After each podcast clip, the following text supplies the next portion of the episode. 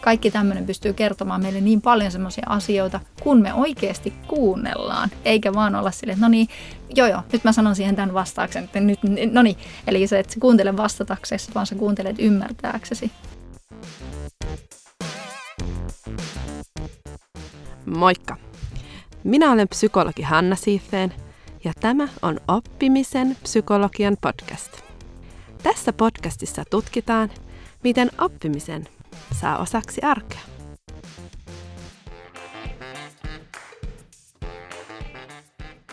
Tänään meillä on aiheena dialogi.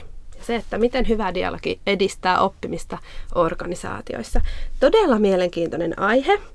Ja syvennyttää vähän siihen, että mistä tunnistaa ylipäätään hyvän dialogin, mitä sillä tarkoitetaan, miten se dialogi edistää oppimista työyhteisössä ja mitkä on niitä käytänteitä, mitä voi lähteä kehittämään, jos haluaa dialogin kautta boostata oppimista. Ja tänään en ole puhumassa aiheesta yksin, vaan mulla on täällä kaverina Annu Karkama Mukamas Learning Designilta, ystäväni ja yhteistyökumppani, kenen kanssa ollaan tehty hommia tässä vuoden varrella. Kerrohan Annu vähän, että kuka sä oot ja mitä teet ja mikä on Mukamas Learning Design. Niin lähdetään sitten puhumaan sen jälkeen tuosta dialogiaiheesta. No Mukamakselta tulen ja siellä tosiaan Mukamaksella on tämmöinen työyhteisöjen ja työkulttuurin kehittäminen oppimismuotoilun kautta. Eli me mietitään vähän, että miten oppivaa työkulttuuria yrityksissä voidaan kehittää. Ja siellä pyörin valmentajana, fasilitaattorina ja auttamassa yrityksiä muun muassa näissä dialogiasioissa.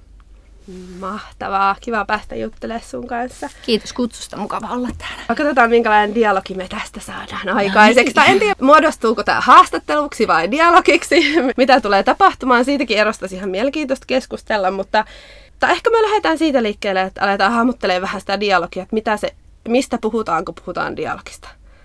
Mitä sä ajattelet siitä? Mitä tarkoittaa dialogilla? No ihan siis tämmöiset niin kuin ihan perusasiat, jos mietitään, niin dialogi-sana, dias, logo, on se niin kuin dia on läpi tai kautta jostain ja sitten logos tarkoittaa sanan tai merkityksen. Eli vähän niin kuin sitä sanan ja merkityksen kautta kulkemista.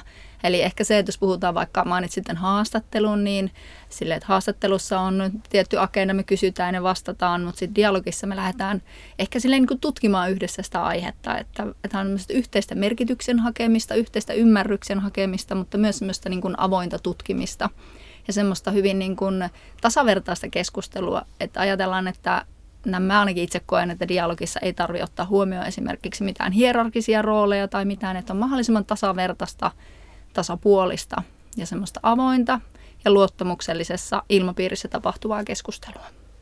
Kuulostaa hyvältä ja kuulostaa myös yhtä aikaa siltä, että ei ole mikään niinku piece of cake ja on tavallaan monta kompastuskohtaa, miksi dialogi ei sitten tavallaan tapahdu tai synny siellä työyhteisössä. Kun sä nyt oot valmentajana tehnyt dialogin kanssa töitä tai valmentanut aiheesta, niin mitkä sä näet semmoisina keskeisinä tavallaan muutoksina, mitkä ihmiset huomaa tai jotenkin aha-elämyksinä, kun lähdetään dialogikäytänteitä kehittämään? No yleensäkin se, että otetaan ne dialogin perusperiaatteet huomioon. Et me onnestihan ajatellaan, että dialogi ja keskustelu, että sehän on semmoista itsestään selvää, että tapahtuu työyhteisössä ihan tuosta vaan. Ja näin. Mut monesti kun koulutuksissa otetaan esiin nämä William Isaacsin perusperiaatteet dialogista, jotka on tämä kuuntelu, kunnioittaminen, oman vuoron odottaminen ja se, että puhutaan suoraan ja nimenomaan sydämestä niitä asioita, niin se on jännä, miten siellä ihmisillä tapahtuu aina semmoinen pieni hiljentyminen, että nämä on kyllä hyviä ohjeita, että nämä pitäisi olla näkyvillä niin kuin työpaikan ja toimiston seinällä. Ja sitten niin kuin, se on jännä, että kun ne sanotetaan ne perusperiaatteet, niin se tulee ihan eri tavalla ihmisten mieleen se, että niin, että siinähän on paljon muutakin kuin vaan se, että sanat vaihtuu niin kuin toisen suusta toisen korvaan. Mietin, että voitaisiin jotenkin vielä kiteyttää vähän niitä hyvän dialogin tunnusmerkkejä. Että jos pyritään keskustelussa työpaikalla hyvään dialogiin, niin mistä sen tunnistaa tai mihin on hyvä pyrkiä? Ehkä se, että kun me puhutaan työyhteisössä tämmöistä hyvän dialogin tunnusmerkeistä, niin se, että dialogissahan meillä ei tarvitse olla samaa mieltä asiasta. Että vaikka me puhutaan debatissa, että me yritetään niin kun, tavallaan saada itsemme olemaan oikeassa ja todistamaan se meidän väittämä siinä, niin se, että me voidaan vaikka dialogissakin, niin me voidaan olla hyvinkin eri mieltä asioista, mutta se tapa, millä me tullaan siihen keskusteluun, ei ole se, että hei mä oon oikeassa ja sä oot väärässä, vaan se, että me ollaan nyt tätä mieltä, mikä se on se yhteinen juttu, mikä me tämän kautta voidaan löytää ja miten me voidaan auttaa tavallaan itseämme ymmärtämään toisen näkökulmaa ja saada myös toinen ymmärtämään sitä omaa. Eli se, että me ei haeta voittajaa eikä me haeta sitä, että kuka tässä on nyt oikeassa. Me haetaan ehkä sitä niin kuin yhteistä merkitystä enemmän sille keskustelulle. Et kyllähän työyhteisökin voi olla tosi tiukkoja keskusteluita välillä. Voi olla tiimin dynamiikassa, voi olla haasteita tai voi olla hyvin paljon näkemyseroja siitä, miten vaikka asiakasta halutaan palvella parhaalla mahdollisella tavalla. Ja silloin pitää pystyä siihen, että me keskustellaan kaikki näkemykset auki. Joo, ja kuulostaa siltä, että se vaatii myös, että meillä on yhteinen näkemys siitä tavoitteesta. Mä edellisessä jaksossa puhuin vähän osaaja-identiteetistä ja oppija-identiteetistä ja niiden eroista, että jos sä keskityt työssä hyvin paljon siihen omaan tonttiisi ja siihen, että mä haluan nyt loistaa tässä työssäni ja olla hyvä ja osaava, ja ehkä niin keskeisessä roolissa ei ole se yhteinen tavoite, niin silloin voi olla, että ne egot alkaa kalista ja tulee enemmän sitä, että kuka on oikeassa, eikä niinkään, että mikä on oikeassa. Kyllä. Ja pyritä siihen niin kuin ylempään ymmärrykseen ja yhteiseen tavoitteeseen. Ja mä aina ajattelin tämän jotenkin tälle, että niin kuin ymmärrys toista kohtaan päättyy silloin, kun oma kipu menee niin kuin pääsee valloille. Että jotenkin se ajatus siitä, että muuhun nyt sattuu tai toi sattuu toi palaute liikaa tai minä olen kokenut tällaista ja sen takia minä en hyväksy nyt tuollaista sanomista. Että kun se oma kipu tai tuska, mikä ikinä onkaan se oma haasteen taustalla, että kun se nousee liikaa valloille. Että vaikka me ei oltaisikaan hirveän niin kuin tunteen vallassa puhuttaisiin, mutta se ajatus menee lukkoon. Ja tuossa on toi George Colriss, eli on hieno tämä Johda dialogia -kirja, niin hän puhuu tämmöistä mielen panttivankitilanteista. Ja siinä on mielenkiintoista se, että kuinka me voidaan niin kuin joko toisten sanomisten kautta tai omien uskomusten kautta luoda itsellemme mieleen semmoinen tila, että me uskotaan sitä omaa tavallaan panttivankihetkeä siellä omassa päässämme niin paljon, että meidän ajatus menee lukkoon. Ja me uskotaan kaikki, mitä me halutaan sanoa ja tehdä, niin menee ikään kuin sen oman mielen vangin kautta sieltä se sanominen ulos, mitä me keskustellaan. Niin se on mielenkiintoinen, että kuinka me voimme itse pitää omaa mieltämme panttivankina ja sen kautta toimia. Mitä merkitystä dialogilla sitten on oppimiselle? Sehän on tämän podcastin aiheena, että pyritään jollakin tavalla ymmärtämään oppimista arjessa paremmin. Niin miten dialogi edistää oppimista? Ehkä side-noteina voi vähän miettiä, että ylipäätään miksi dialogi on merkityksellinen organisaatioille ja sen kehittämiselle. Kyllä. Siis lähtökohtaisesti just tämä oman oppija-identiteetin kautta tutkaileminen, sä tutkit sitä omaa tekemistä ensin ja lähdet sitä kautta miettimään sitä, mutta sitten kun sulla on tavallaan käsitys siitä, että miten sinä toimit osana dialogia ja sä pystyt antaa sille yhteisölle lisää, niin sen jälkeen te pystytte oppimaan yhdessä paremmin. Ja se, että kun mä koen tämän näin, että jos niin kun, jos sä vaikka lähdet kuntosalille esimerkiksi ja sulla on joku jalkaprässi, mitä sä tykkäät siellä vetää päivästä toiseen, koska se on se ikään kuin se sun mielenmalli ja se ajatus ja näkökulma, mitä kautta sä katsot maailmaa. Mutta se, että jos et sä suostu edes käydä niissä käsilaitteissa, niin sit sulle kasvaa massiiviset jalat, mutta sulle jää ikään kuin vähän vajaat voimat käsiin. Jos et sä käy edes tutustumassa niihin laitteisiin tai mielenmalleihin, jotka ei tunnu itselle niin kuin mukavilta. Näin. Mä niin kuin ajattelen tämän, että kun sä pystyt tavallaan kehittämään sitä omaa ajattelua sen kautta, että sä käyt keskusteluja muiden ihmisten kanssa, vaikka heillä olisi hyvinkin paljon erilaisia mielenmalleja suhteessa siihen sun omaan näkemykseen tai maailmankatsomukseen, niin sä ikään kuin treenaat sun mieltä tasavertaisesti samalla, kun sä salilla treenaisit sun koko kroppaa. Olin kuulevinani, että viittasit vähän myös siihen, että dialogissa pitää olla mahdollisuutta esimerkiksi ilmaista tunteita ja jos me verrataan dialogia ja debattia, että debatissa pyritään debatoimaan ja se on enemmän väittely, missä argumentit tavallaan taistelee toisiaan vastaan ja dialogissa pyritään yhteisymmärrykseen, niin siinä ei välttämättä sisälly siihen ajatukseen vielä niin kuin tunteita mukaan tietyllä tavalla, vaan se on ehkä semmoista niin kuin tiedollista keskustelua. Mutta että ainakin tämä, mitä nyt ollaan puhuttu, niin on selvästi viitannut myös siihen, että ne tunteet on mukana siinä hyvässä dialogissa. Niin mitä sä ajattelet siitä? Mikä on tunteiden rooli hyvälle dialogille? tunteilla on varmasti hyvin vahvakin rooli siinä. Ja se, että me puhutaan, että puhu suoraan ja puhu sydämestä, niin pitäähän se asia silloin tulla ikään kuin tunteella.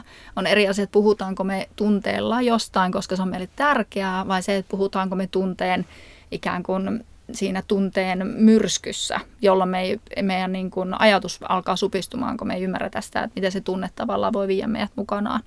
Se, että sehän on tämmöinen, kun ihminen kuuntelee, niin hänen tämmöinen niin kuin verenpaine ja syke laskee. Silloin kun hän puhuu, niin syke kiihtyy. Ja sitten tämäkin on ehkä semmoinen hauska juttu, mitä pystyy itsessään tarkkailemaan, että kun mä puhun, niin mulle saattaa, ainakin mä tunnen sen itse henkilökohtaisesti, mulle tulee semmoinen, että mun pitää puhua vähän enemmän ja enemmän. Ja musta tuntuu, että mulla alkaa vähän hirveästi, jos nyt tästä tätä kerrottavaa ja kaikkea jakkaan. Niin se, että sen saat niin tämmöisiäkin aistimuksia pystyy itsestään, niin ihan sisäisiä tunteita, tuntemuksia pystyy. Mutta se, että ne tunteet on mun mielestä tosi tärkeässä osassa, koska se, että jos me koetaan, että me ei voida tuoda meidän tunteita esiin siinä keskustelussa, niin silloinhan siellä ei todennäköisesti vallitsi semmoinen luottamuksen ilmapiiri. Eli jos se luottamus siellä on, niin ne tunteet saa tulla sinne esiin, ja ne pitääkin tulla silloin mukaan, koska sitten me tiedetään, että ihmiset siinä niin kuin puhuvat ikään kuin aidosti omana itsenään. Ja tämä on ehkä niin kuin tietyllä tavalla detalji, mutta joka tapauksessa näihin tunteisiin liittyen, niin ihmisillä on hirveän vahva tarve tulla just kohdatuksi ja kuulluksi siinä tunteessaan. Ja meillä on usein ehkä sellainen tapa, että me lähdetään vaikka ratkaisemaan sitä tunnetta pois, tai jos joku tuo vaikka ahdistuksen tai mua harmittaa tai mietityttää, niin me ajatellaan, että no nyt ruvetaanpa ratkaisemaan ja tämä on tämä hyvä tapa toimia, mutta useinhan me kaivataan sitä, niin kuin, että otetaan vastaan ja hyväksytään, että hei, ihan ymmärrettävää, että susta tuntuu tuolta. Kyllä.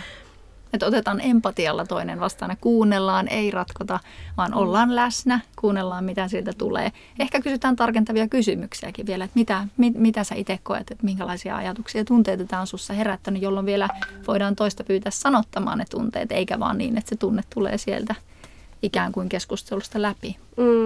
Kyllä. Ja se on ehkä tämmöisessä kokonaisvaltaisessa niin kuin dialogissa, kun me puhutaan kuuntelemisen taidosta, niin se, että me oikeasti aistitaan, että mitä täällä tapahtuu, me kuunnellaan koko keholla sitä, että mitä se kaveri ja keskustelukumppani siinä vieressä, että mitä me aistitaan kokonaisuudessaan, että hän ei sano vaan sanoja, vaan hänen olemus, hänen koko tämmöinen kehon kieli, katse, kaikki tämmöinen pystyy kertomaan meille niin paljon semmoisia asioita, kun me oikeasti kuunnellaan, eikä vaan olla silleen, että no niin, nyt mä sanon siihen tämän vastaaksen, että nyt, no niin, eli se, että sä kuuntele vastataksesi, vaan sä kuuntelet ymmärtääksesi, niin siinäkin on aika iso ero.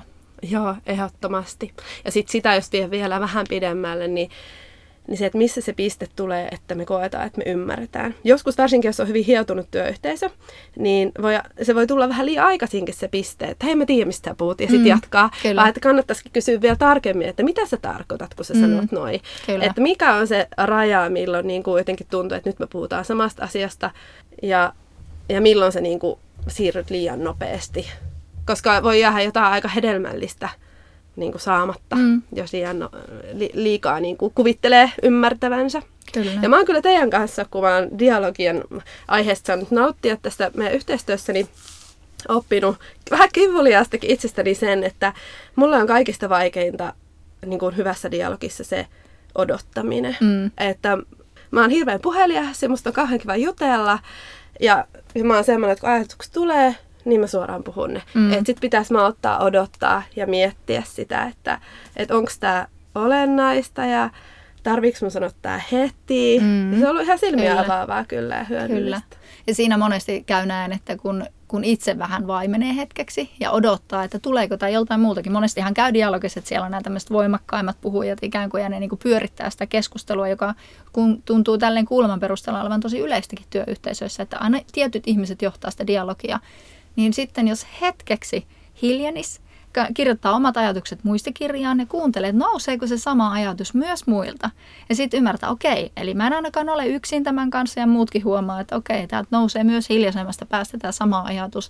Eli se ei ole vain yhden vallitseva ajatus. Mutta siihen oikeastaan auttaa toi, että ottaa muistikirjan käteen. Kirjoita sinne ajatus, anna sen hetken mennä ja aina voi palata, että hei, mulla olisi täällä vielä yksi, että kukaan ei ottanut tätä nyt puheeksi, että mä palaisin vielä tähän keskustelun aiheeseen ja niin kuin antaa sen hautua hetken aikaa, niin se on tosi, tosi hyvä työkalu. Joo, ja se on jännä, mä kykenen siihen niin kuin itse valmentajana. Mä kykenen aivan hyvin olla hiljaa ja se, mä koen sen, että mun rooli silloin on nimenomaan niin kuin odottaa, että mitkä on ne ajatukset, mitkä on olennaisia niillä niin kuin valmennettavilla ja osallistujilla vaikka ryhmätilanteessa. Ja ymmärrän, että oppimisen kannalta se on ehdottomasti kaikesta hyödyllisintä. Mutta sitten jos miettään jotain, vaikka tämmöistä kollegiaalista tilannetta, niin se on jotenkin erilainen. Siinä jotenkin ei tule pysähdyttyä samalla tavalla. Ehkä se oletuskin on, että se oma ulosanti on hyvin erilainen tavallaan, että mä en ole niinkään välttämättä fasilitaattori täysin siinä kollegiaalisessa tilanteessa, vaan myös tavallaan semmoinen tarjoaa niitä omia ajatuksia niin kuin suorempaan. Mutta sitten loppupeleissä sitten mä niinku, tavallaan mä ymmärrän tämän niinku, roolien kautta sen tietynlaisen dialogitavan. Niinku, meillähän on erilaisia rooleja, joiden kautta me keskustellaan, mutta tavallaan se tilannehan ei muutu mihinkään, koska vastakkain on kaksi ihmistä, jotka keskustelevat. Eli tavallaan sillä ei ole mitään merkitystä, että onko sulla vastassa siinä niin kuin ikään kuin mutta keskustelukumppanina. Onko siinä kollega vai onko siinä valmennettava esimerkiksi. Kuitenkin me ollaan vaan ihmisiä, joilla on juttu, mutta ehkä siinä valmentajan roolissa niin siinä on tietyllä tavalla ehkä enemmän tämmöinen haastattelumainen se niin kuin tyyli, että tavallaan, että mitä ajatuksia tämä teissä niin kuin herättää. Ja siinä on tarkoitus ehkä lietsoakin enemmän saada ne osallistujat niin kuin kertomaan, koska sinähän valmentajana olet valmentamassa myös hänen ajatteluaan, jolloin sä haluat saada hänet kertomaan ja puhumaan mahdollisimman paljon. Kun me taas sitten kollegoina niin höpistään siinä vielä tasavertaisemmin ja meillä ei ehkä ole semmoista yhteistä tavoitetta, vaan semmoista vähän kasuaalimpaa niin kuin höpöttelyä. Mutta ymmärrän pointin tuohon, mutta sitten myös haastan sitä miettimään, että onko siinä loppupeleissä eroa. Niin ja ei varmaan, jos ajatellaan näitä dialogin sääntöjä, niin ei niin kuin näitä kuuntelua ja suoraan sydämestä puhuminen ja odottaminen ja mikä se 4 olikaan. Kuuntelu ja kunnioitus. Kunnioitus, joo. Ei varmaan siinä mielessä. Sanoit siitä, että tavallaan se roolitus tietyllä tavalla vaikuttaa siihen, että miten se dialogi syntyy, että ketkä on vaikka paljon äänessä. Niin se on kyllä oikeasti aika mielenkiintoista miettiä, että miten saadaan aidosti niitä uudenlaisia ajatuksia ja se, että jokainen pystyy antamaan oman panoksensa siihen keskusteluun, kun tiedetään myös se, että esimerkiksi ne ensimmäiset kommentit usein ohjaa sen dialogin suuntaan jossain määrin. Että se näkökulma esimerkiksi, mikä ensin tulee esiin, niin se jollakin tavalla vaikuttaa sitten niihin tuleviin kommentteihin. Niin se on kyllä semmoinen paikka, mitä rakenteellakin voi varmasti vaikuttaa, että vaikka kenestä aloitetaan, kuka vaikka ensin niin kuin sanoo mielipiteensä tai... Joo, ja siis erilaisia työkaluja on, vaikka voidaan käyttää tämmöistä puhujakeppiä ikään kuin, eli että sä itse sun vuorollas puhut ja sen jälkeen ohjaat, että seuraavaksi puheenvuoron annan hänelle. Ja ohjaat suoraan sen jonkun, me käytetään joskus semmoista fasilitointipossua, jota heitellään tuolla koulutuksissa, mutta sekin on hyvä tapa sille, että erilaisilla työkaluilla, menetelmillä pystytään vaikuttamaan siihen dialogin kulkuun ja siihen flowhun ehkä. On erilaisia tapoja rajoittaa vaikka, että kuinka monta puheenvuoroa tai että kuinka monta lausetta sä saat omalla puheenvuorolla käyttää ja on niin kuin kaikkea eri juttuja, millä sitä voi miettiä, mutta ehkä se lähtökohta kuitenkin on, että ne yhteisössäkin vähän keskustellaan ensin auki se, että käydään ne säännöt vähän läpi ja sitten niitä voi halutessaan vähän miettiäkin, että minkälaisia haasteita meillä on dialogin kanssa. Et ehkä niin kuin ennemmin lähtisin keskustelemaan vähän sitä kautta sitten, että jos se ilmapiiri on olemassa, niin ihan dialogin kautta keskustellaan dialogista. Mikä on semmoisia tyypillisiä ongelmia? Dialogissa. Niin, että jos ihmiset lähtee pohtimaan, että mitä ongelmia meillä on, niin... Mitä ne on esimerkiksi? Varmaan ehkä suomalaisilla ehkä vähän tämä tämmöinen niin kuin rehellisyys, että sitä ei puhuta niin suoraan. Asiat on ihan kiva, vaikka ne ei oikeasti olekaan. Eli ei olla sitä niin kuin, ei puhuta suoraan. Ja myös ehkä semmoinen tietynlainen välttelevä keskustelutyyli, että se ei niin kuin hae semmoista ratkaisua varsinaisesti, vaan enemmän vaan silleen niin kuin, että väistelee vähän sitä vastuuta siinä koko keskustelussa. Eli jos kysytään, mitä mieltä sä oot tästä? Sillä, että onhan tämän ympärillä ollut paljon keskustelua. Tavallaan, että se viimeiseen asti vie, että mun ei tarvitse sanoa sitä omaa mielipidettä tai jotain. Niin.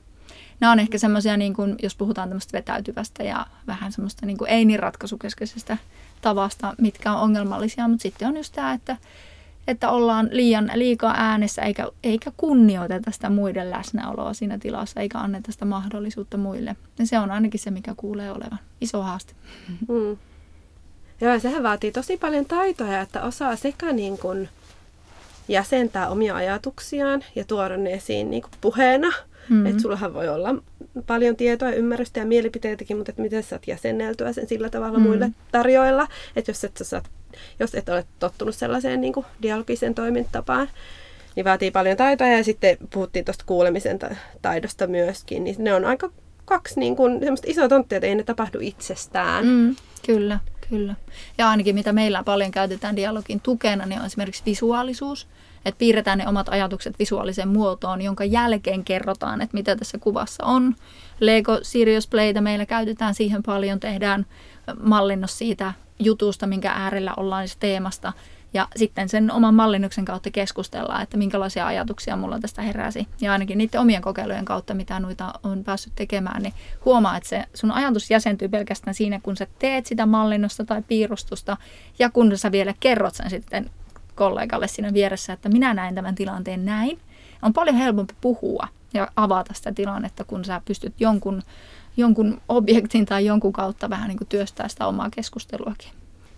Jos puhutaan dialogista erityisesti niin oppimisen näkökulmasta, niin se, että meillä on tuommoinen erilainen tapa jäsentää ajatuksia ja keskustella vaikka jostain aiheesta, niin kuin vaikka leikojen kautta, niin syntyy todennäköisesti semmoista keskustelua, mikä ei nojaa niihin vanhoihin niin kuin struktureihin tai siihen vanhaan tapaan. Mm-hmm. Ja siihen niin kuin ehkä tiedostamattomaankin rakenteeseen esimerkiksi vaikka jos me pyritään ratkaisemaan jotain ongelmaa, niin meillä on niitä tiettyjä mielen malleja, mitä me puheessa ehkä toistetaan helposti. Mutta sitten kun otetaan tuommoinen uudenlainen väline, niin saadaan erilaista dialogia ja voidaan oppia uusia asioita. Kyllä, ja monien eri menetelmien kautta. Yksi hauska fasilitointimenetelmä on tämä 6 ajatteluhattua, jossa sulla on tietyn hatun kautta sulle tulee tietty rooli tai näkökulma siihen käsiteltävään aiheeseen. Joku on sellainen, joka haastaa, joku on sellainen, joka hakee niin kuin ihan selkeästi semmoisia niin kuin tavallaan vähän niin kuin ongelmia siitä ja tämmöistä riskiä. Ja sitten joku on sellainen, joka näkee pelkkiä mahdollisuuksia. Ja sitten kun sä vaihdat sitä hattua, sä joudut niin kuin pakosta vähän ajattelemaan eri näkökulmasta kuin mitä sä haluaisitkaan. Että jos sä näet aina riskejä, sä joudut yhtäkkiä miettimään mahdollisuuksia, niin sä opit itsestäsi, mutta myös siitä tilanteesta paljon uutta silloin. Joo, hyvä esimerkki. Jos ajatellaan näitä työn rajallisia resursseja, niin kuinka paljon sen dialogille kannattaa antaa aikaa? No varmaan siis dialogin muotojahan voi olla hyvin erilaisia, että me puhutaan tämmöistä vähän kevyemmistä käytävällä tapahtumista, mutta silti hyvin tavoitteellisista keskusteluista, mutta myös vaikka tiimin kesken sovituista ajoista, jolloin mennään ja keskustellaan. Helposti voisi ajatella, että sehän on resurssien hukkaamista, että menkääs nyt töihin siitä, mutta se, että jos me halutaan oikeasti luoda se dialogikulttuuri sinne, niin sille pitää se kehittymiselle antaa aikaa. Että ihmiset oppii siihen, että minkä äärellä nyt ollaan, mitä tällä tavoitellaan, minkälaiset pelisäännöt tässä on, ketä meitä tässä on keskustelemassa, miten kaikki kukin yksilö toimii, se vie omaa aikansa. Jos me ollaan näennäis dialogissa, nyt me jutellaan, kehitellään, keskustellaan. Mutta sitten ei kuitenkaan niin kuin oteta sieltä niitä oppeja hyötykäyttöön, niin sittenhän se ei ole resurssiviisasta silleen. Jos me vain keskustellaan, eikä me sen dialogin kautta tehdä mitään kokeiluja, eikä me harjoitella, niin kuin, että mitä me voidaan oppia sen dialogin avulla ja mennä tekemään kokeiluja ja tehdä siinä liiketoiminnassa muutoksia, testejä, juttuja toisin, niin sittenhän sitä ei ole järkevää, koska dialogi vain pelkästään dialogin takia niin on ihan hauskaa, mutta onko se viisasta ja tuottaako se ja onko se tehokasta, niin tuskin. Mutta jos me sillä tavoitellaan liiketoiminnallista etua tai tiimin toiminnan tehostamista, niin ajan kanssa se kyllä maksaa itsensä takaisin. Mä tuossa näin tuolla sosiaalisessa mediassa oli tämmöinen parsiro, jossa on Antti Jokela jakoi tämmöisen blogitekstin siitä, miten heillä on alkanut vaikka heidän organisaatio käytymään tämmöiseen itseohjautuvampaan malliin, ja he alkoivat ottaa tämmöisiä retroja, eli tämmöisiä yhteisiä ajatteluhetkiä osaksi sinne niin kuin työyhteisön arkeen, ja hän jakoi ihan avoimesti ne semmoiset niin kuin onnistumiset ja mokat, mitä siellä oli, ja sanoi, että alkuun ihmiset vaan valitti siellä. Valitettiin, että on huono palkka, ja hirveä kiire töissä, ja bla bla bla, ja tämä ärsyttää, ja tuo ärsyttää, ja Sitten he alkoi miettiä, että tämä ei toimi tämmöisenään.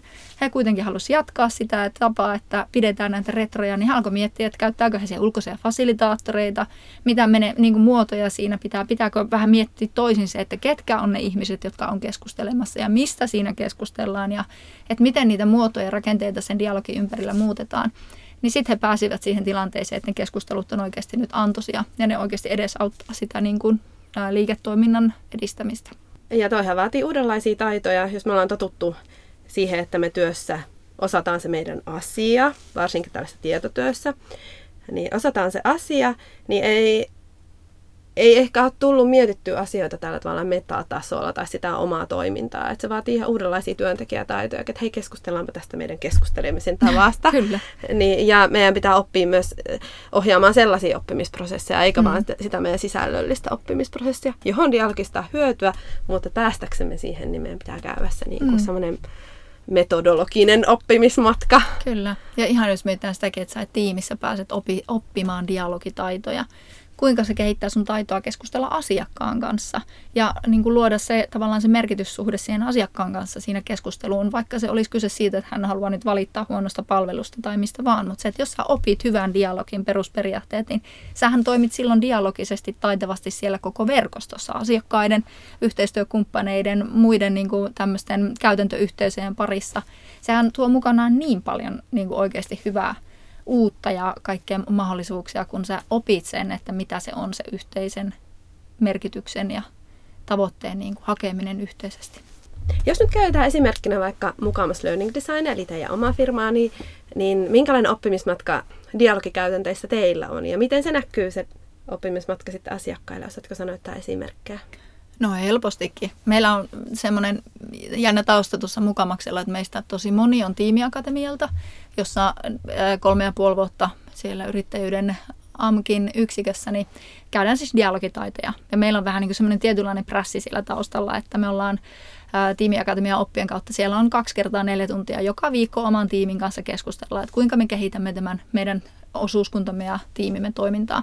Ja toki sieltä on jäänyt niin kuin vahvat jäljet meille ja mukaan on tullut myös ihmisiä, jotka ei ole Tiimiakatemiaa käynyt, mutta hienosti olemme kaikki päässeet siinä sopusointuun keskustelussa. Mutta ehkä se, että niin kuin, meillä Mukamaksella on tosi iloinen siitä, että meillä on se tietynlainen se psykologinen turvallisuus siellä tai se, että meillä on, niin kuin, meillä on lupa olla ihan avoimesti oma itsemme siellä.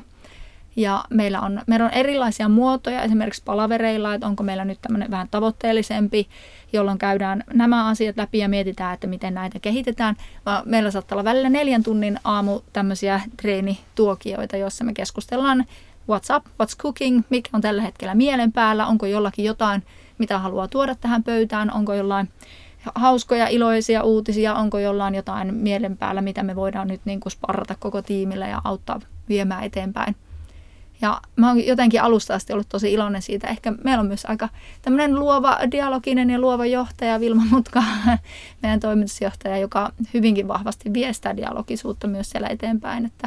Että esimerkillään kannustaa ja kertoo ja kysyy juttuja ja asioita, johon on helppo lähteä sitten tuomaan sitä omaa ajatusta peliin. Ja ollut kyllä siellä vahvasti hyvänä esimerkkinä.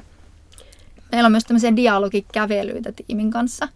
Eli meillä ei ole se, että meillä käytäisiin kehityskeskusteluita toimitusjohtajan tai esimiehien kanssa varsinaisesti, vaan me sparrataan toinen toisiamme. Meillä on 6 hengen tiimi tällä hetkellä ja meillä on tavoitteena se, että ainakin kerran puoleen vuoteen niin kävisi jokainen meistä käy jokaisen kanssa noin tunnin verran kävelemässä lounaalla, jutustelemassa, miten mä voin auttaa sua jatkossa, onko meidän väleissä mitään, mitä meillä pitää kehittää tai yhteisessä toiminnassa, mikä meillä on mennyt tosi hyvin tai semmoista niin kuin yhteistä sparrailua ja ikään kuin yhteistä kehittämistä, semmoista keskinäiset kehittämiskeskustelut ja ne on kanssa tosi hyvä käytäntö ollut sitten.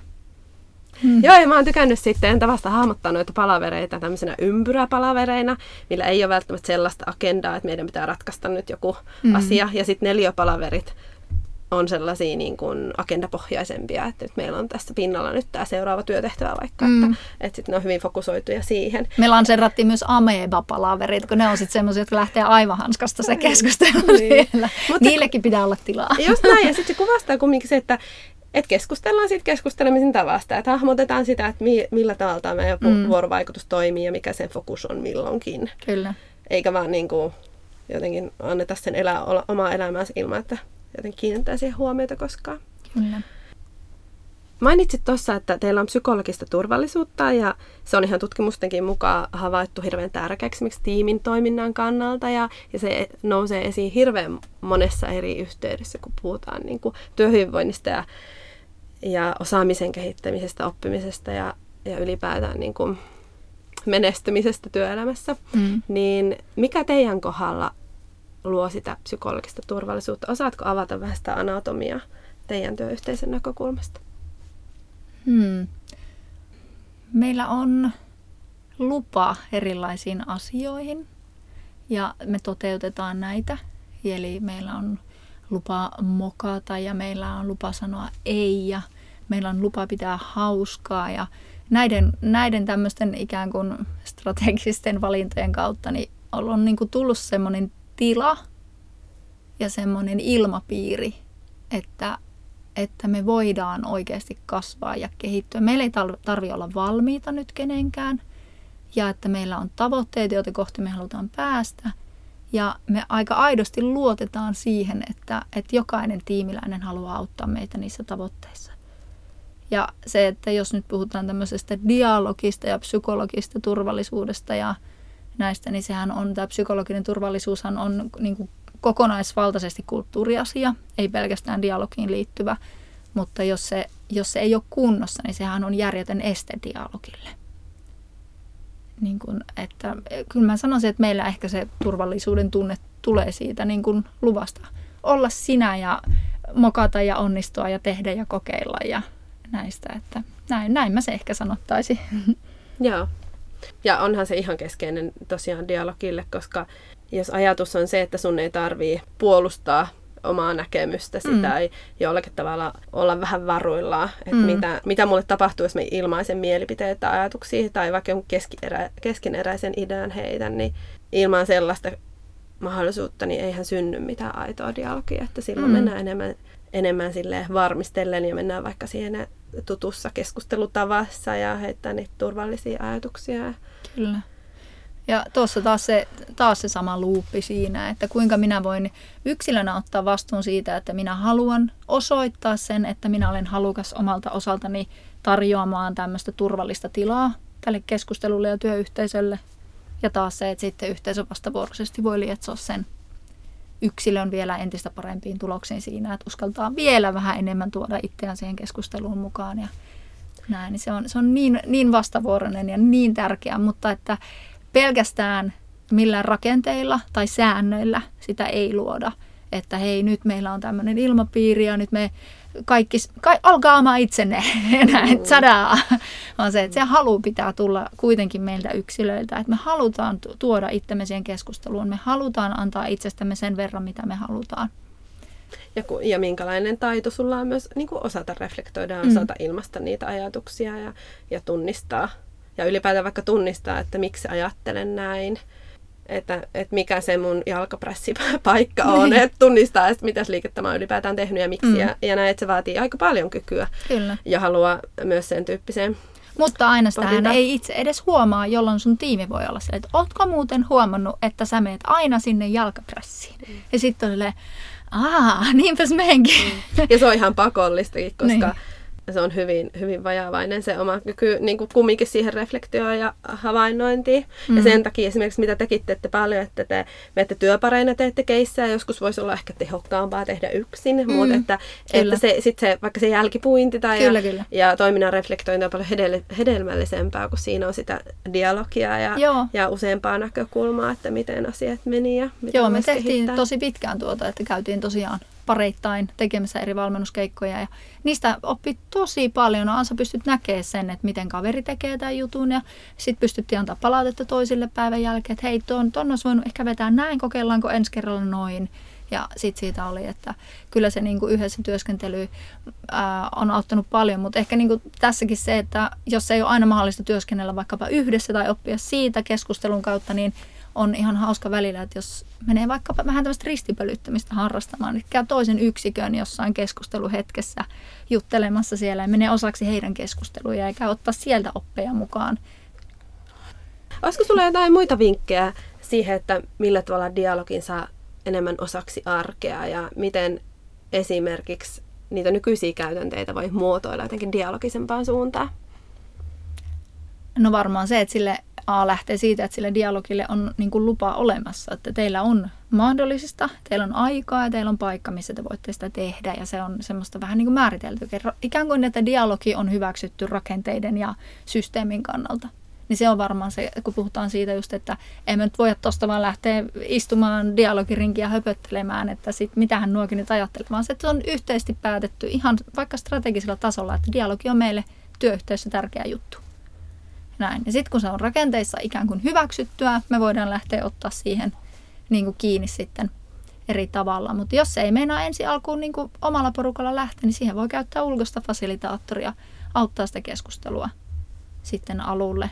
Tai sitten käydään vähän opiskelemassa, että millä tavalla voisin itse näitä menetelmiä käyttää. Mutta yleensä niin kuin, että aina jotain pientä menetelmää voi dialogin takana käyttää kuitenkin ja hyödyntää sitä ajattelua lietsuttua paljon enemmän sitten, kun ei aina vaan sitä dialogirinkiä välttämättä tarvitse laittaa, joka itsessään on tosi voimakas työkalu. Kun puhutaan siitä, että ihmiset keskustelevat tasavertaisesti, niin dialogiringin muodostaminen. Ja se, että yleisestikin käydään ne dialogin perusperiaatteen ne läpi yhdessä, tuodaan ne tietoisuuteen, mutta se, että ei vaan kerrota, että nyt on teillä hetki käydä dialogia, vaan aloitetaan siitä se dialogi, että me mietitään, että mikä tämän meidän dialogin merkitys on, mikä tämän meidän tavoite on. Ja aina ei tarvitse olla tavoitetta, voi olla hyvin tämmöisen no-agenda-hetkiä, että silloin puhutaan vaan just niistä, että mitkä nyt on pinnalla. Sieltä voi nostaa yllättäviä asioita, hyvin tarpeellisia asioita. Mutta ehkä lähtökohtaisesti se, että me ymmärretään, miksi me ollaan siinä paikan päällä. Niin ne on myös hyviä lähtökohtia. Eli tälleen tiivistettynä se, että rakenteet mahdollistaa dialogin tai se systeemi mahdollistaa sen. Me ymmärretään, miksi me käydään sitä dialogihetkeä. Ja sitten kun me ymmärretään nämä yhteiset tavoitteet, mistä me voidaan vielä miettiä näitä yksilötavoitteita tai tämmöisiä yksilöskillsejä siinä dialogissa plus sitten niitä tiimin niin kuin juttuja. Kiitos Annu, kun olit mukana juttelemassa dialogista. Tämä oli oikein opettavaa. Kiitos. Aina antoisaa keskustella kanssasi.